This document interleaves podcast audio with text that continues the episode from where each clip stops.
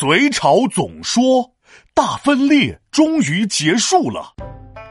皮大龙，我发现你就是个大骗子。怎么了？我就成大骗子了？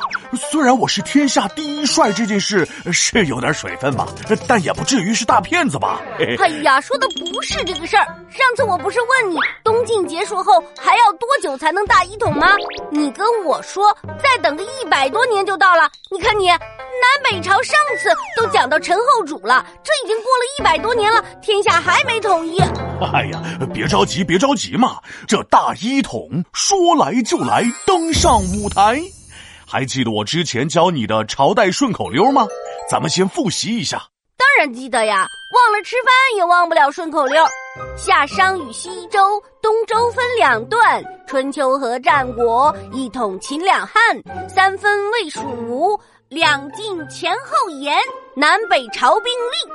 今天我就教你下面一句：隋唐五代传。哎呦，这个朝代的名字还真够长的，居然有四个字——隋唐五代。哎呀，这开国皇帝怎么想的？那什么乱七八糟的？人家这是三个时期：隋朝、唐朝和五代。今天呢，就先给你讲讲这个隋朝，它可是中国历史上分分合合、分分分分分分后的第二次大一统。那是西晋之后几百年，各种势力来夺权，天下弄得很分裂。隋朝破镜来重圆，那隋朝一定特别厉害，对不对？呃，怎么说呢？呃，他和第一次把中国大一统起来的王朝秦朝一样，一样强大吗？不是一样短命。这也太巧了吧！从开国到灭国，这隋朝总共也就三十七年的时间啊！三十七年，从西晋灭亡后就开始南北大分裂，隋朝结束了两百年的分裂，怎么才三十几年就亡国了？这跟我在游乐园玩激流勇进差不多，排队排了一个多小时，才玩五分钟就结束了。嗯。好在隋朝之后的唐朝，国家也还是统一的。